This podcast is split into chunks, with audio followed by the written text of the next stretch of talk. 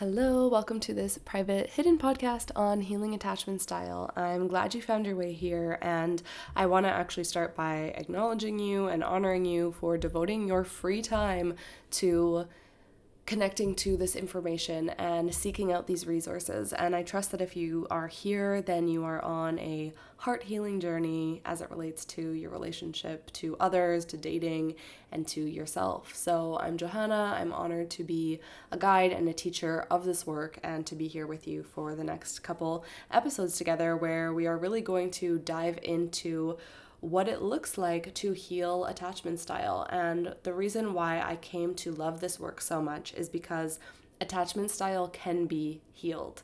And it's been proven time and time and time again that no matter what our tendencies are, we can make huge strides in the experience that we have um, as far as the partners we attract, the partners we feel attracted to, how we feel in dating, and our the level of self-worth and self-assuredness we can bring into a partnership so that we can cultivate a relationship that is deeply nourishing, profoundly loving, and very mutually beneficial and interdependent. So, if that's something that sounds like feels good for you or would feel good for you, then you are in the right place in this first episode, I want to actually start by breaking down some of the myths around attachment style. First one being that I actually really love the words attachment tendencies or attachment adaptation instead. Because what our attachment style really is, is an adaptation to what we experienced most likely with our early caregivers. And in some cases, early romantic relationships can can affect our attachment style um, because our attachment tendencies as i said are a result of an experience that is generally a trauma. And that might be what we sometimes consider a big t trauma like a one-off very traumatic event or little t trauma which is consistent small misattunements or events where our nervous system is basically overwhelmed, and that results in a trauma to the nervous system. So, I don't want to throw trauma in here as this big scary word, but by definition, it is a trauma. So, that's what we're working with, and it can be healed. So, that's all to say that I might use the word attachment adaptation or attachment tendency instead of or as well as attachment style. And I think those words are also powerful because it shows us that it's more of just a behavior tendency than something we are necessarily stuck with. And that leads me to my second point that when it comes to defining attachment styles, I think it's very satisfying to try and put them in these four boxes of secure, anxious, avoidant, and disorganized. However, depending on who we are relating to, we can actually kind of shift into a different category, especially shifting along the spectrum of avoidant and anxious, uh, with secure being in the middle. So, if you are generally someone who is a little bit anxious, let's if we could name it as a percent, which we can't, but if we could, 20%, and all of a sudden you are in a relating dynamic with a partner who is very, very avoidant, then that actually might make you shift a little bit more anxious. You know, it really activates the tendencies more towards anxious. So then you might be feeling 40% or 60% anxious because this person is more avoidant. And then if you're with someone that's more secure, maybe your anxious attachment tendencies are actually less or if you're with someone else who is actually very, very anxious or presenting very, very anxious tendencies, that might make you feel more avoidant. So it's helpful to be able to see in which category our tendencies are most common.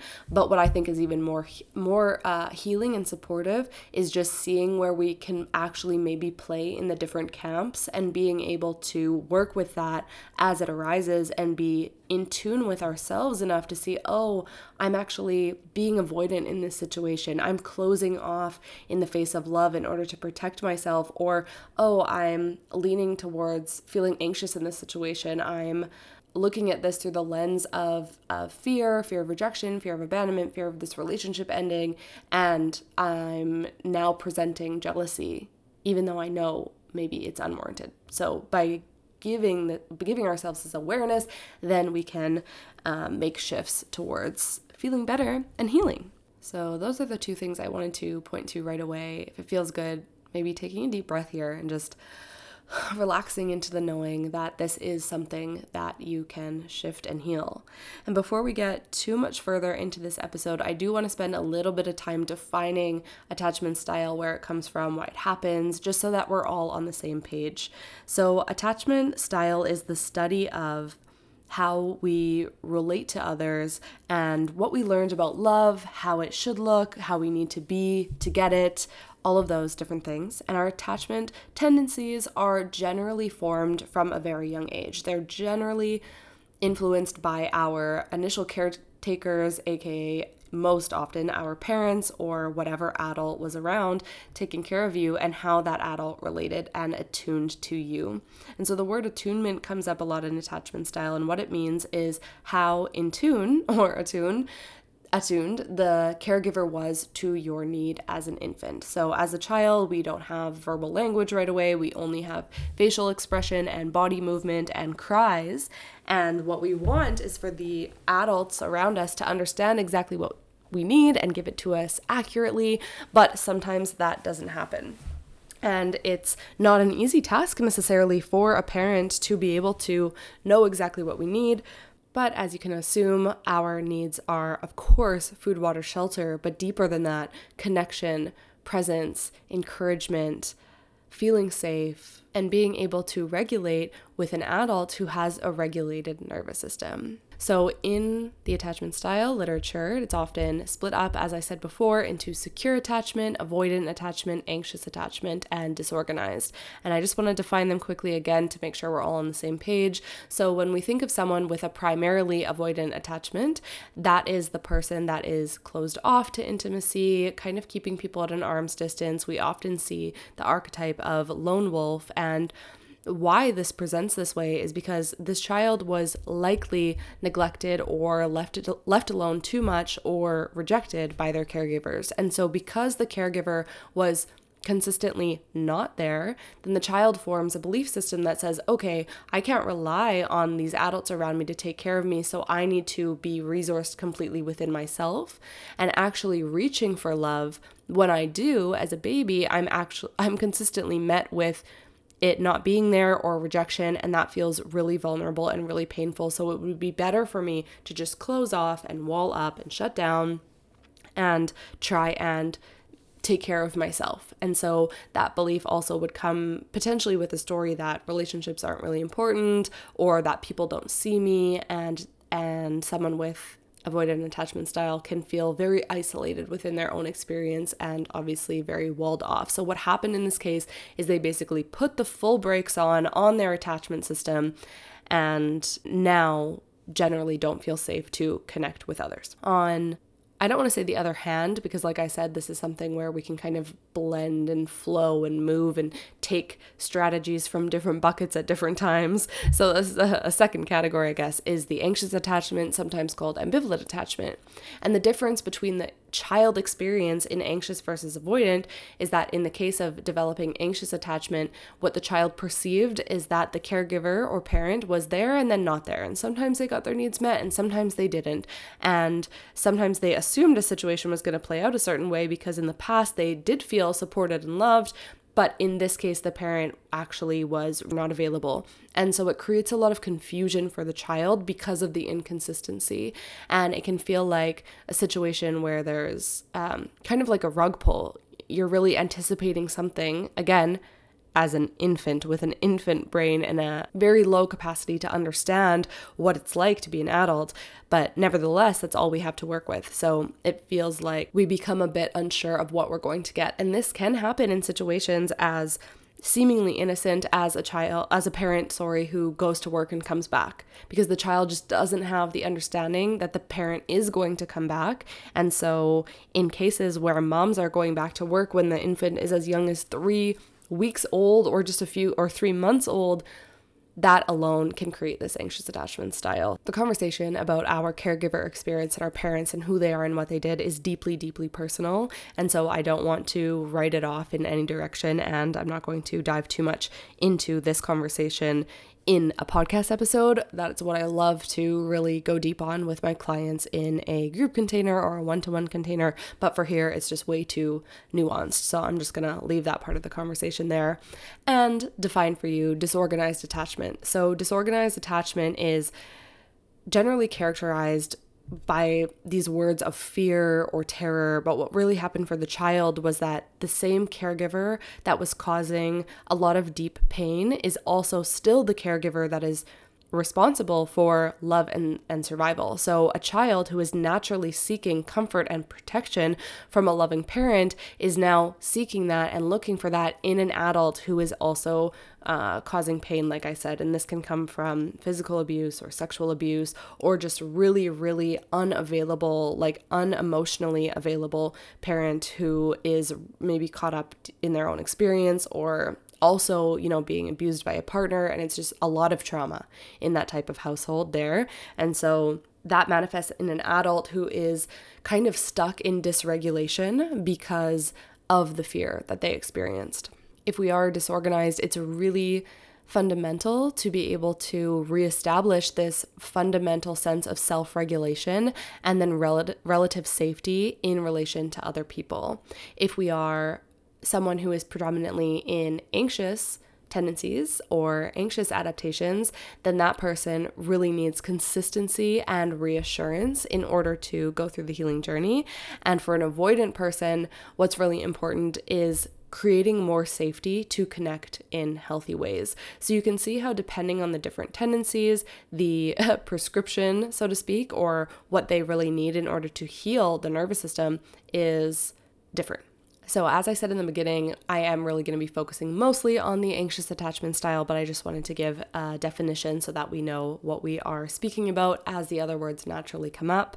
Anxious attachment is what I specialize in in my private practice with my one on one clients, also in a group coaching program that I run a few times a year called Secure Love.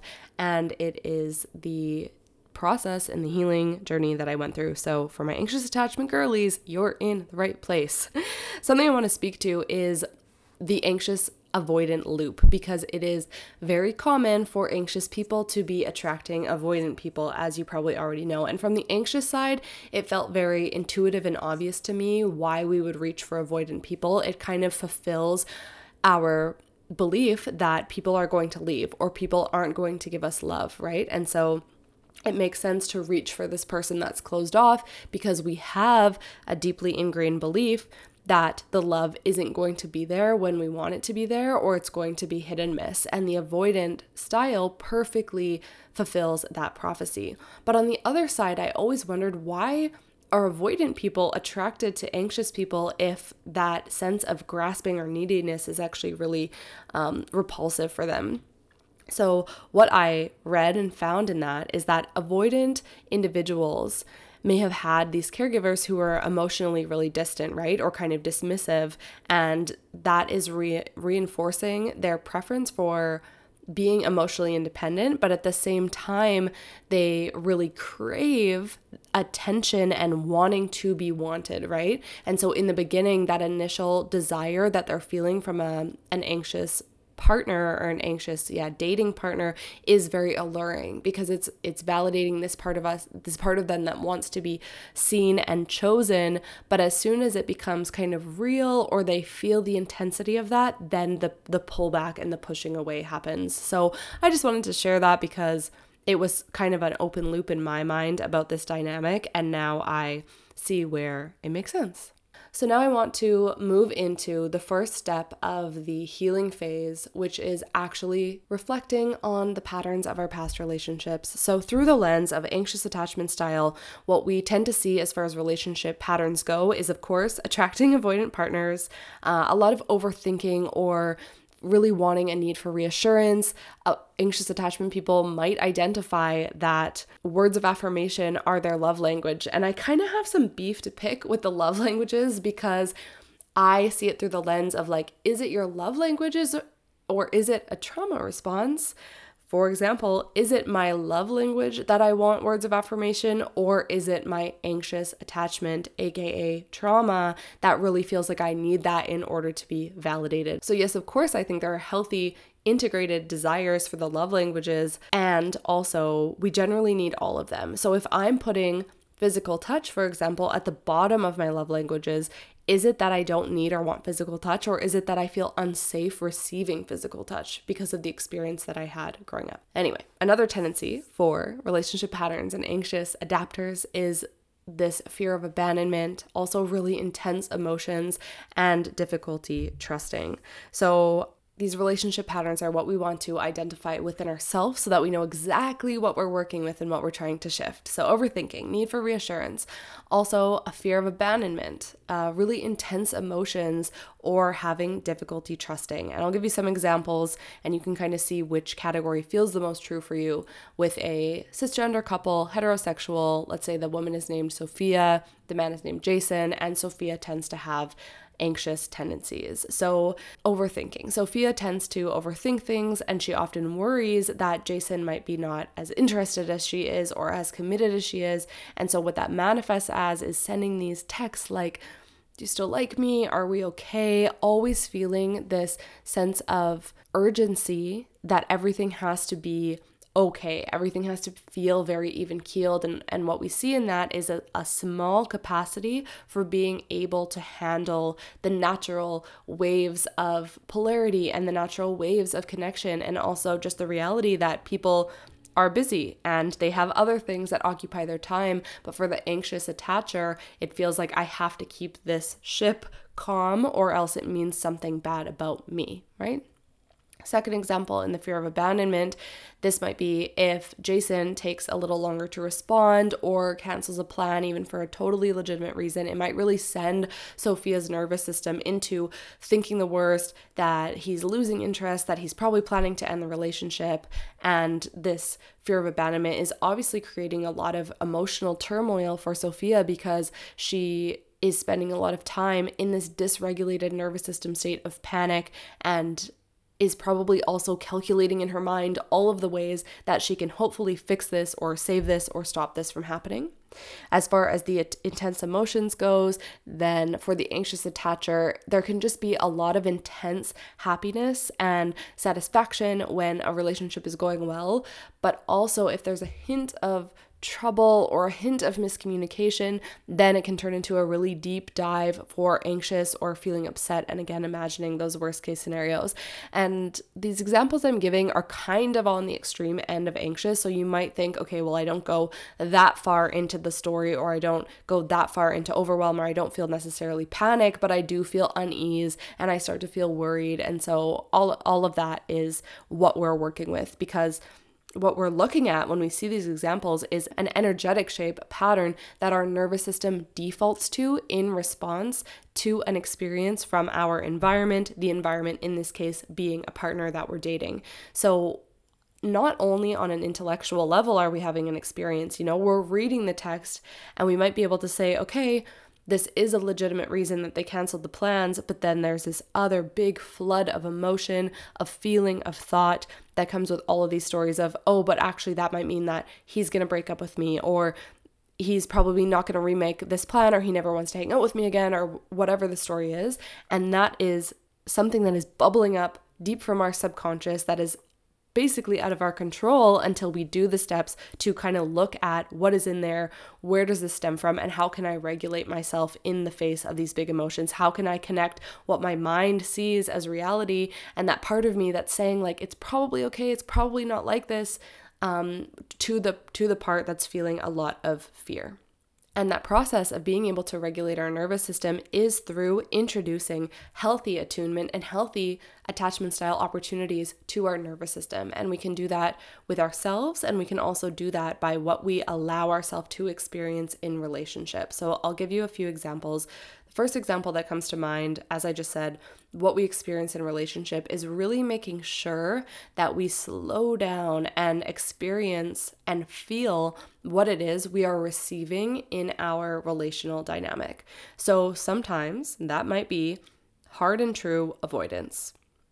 And if that's the case, then maybe it's a scenario that we need to walk away from as we nurture and take care of our own nervous system and as we seek the road of healing and becoming more secure. But maybe we are actually with a, a partner who is giving us what we want and we are putting way too much weight on the moments where we aren't getting what we want or we feel like we aren't being loved in the way that we want to be loved and we are missing how much love, support, reassurance we are getting. And so it can be really healing to just slow down and look at where am I getting reassurance? For example, where am I not being abandoned? Where am I being chosen?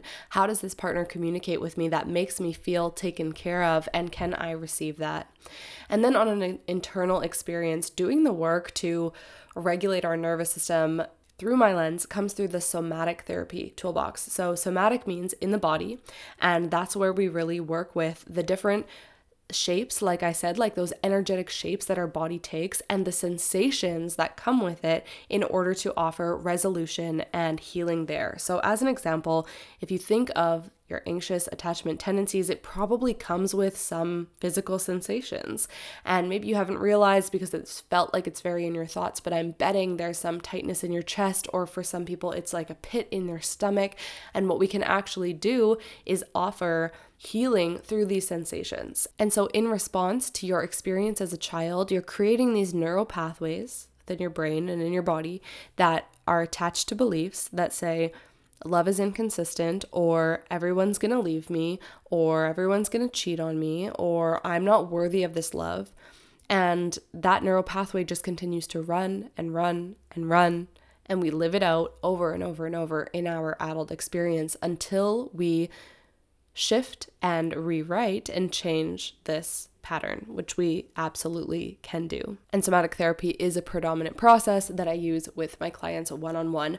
In later episodes of this series, we're going to do a couple little exercises that I'm also going to talk about what somatic therapy actually does and what it has to do with our boundaries and needs because that's a really big part of the resolution process but we're going to talk about it in another episode because this one's already so much longer than I thought it was going to be. I was thinking, okay, these are just going to be some quick punchy 15 minute episodes and now I'm realizing there's just so much to say about this topic um, but I'll try and be as succinct as possible like I said and I hope that this first one has just given you a lot of context that you're on the right path, that you can see where these things are playing out, and just allow you to really feel one, validated in your experience, and two, encouraged that we can shift towards secure and that you're totally gonna get there. So, thanks so much for being here with me. In the next episode, I'm going to be sharing some very specific tools and techniques that allow us to soothe the anxious attachment style so that it's not dictating our response, our communication, and our behavior in our relationships. If this episode was helpful, feel free binge into the next one, or I would love, love, love to hear from you. You can either email me, I'm sure I've sent you an email by now, or you can message me at Elevate with Joe on TikTok. I would just really love to hear your feedback and make sure that what I'm sharing is what you need to hear and at the depth that you need to hear, and anything else you want to share with me. So, looking forward to hearing from you, and I will talk to you in the next episode.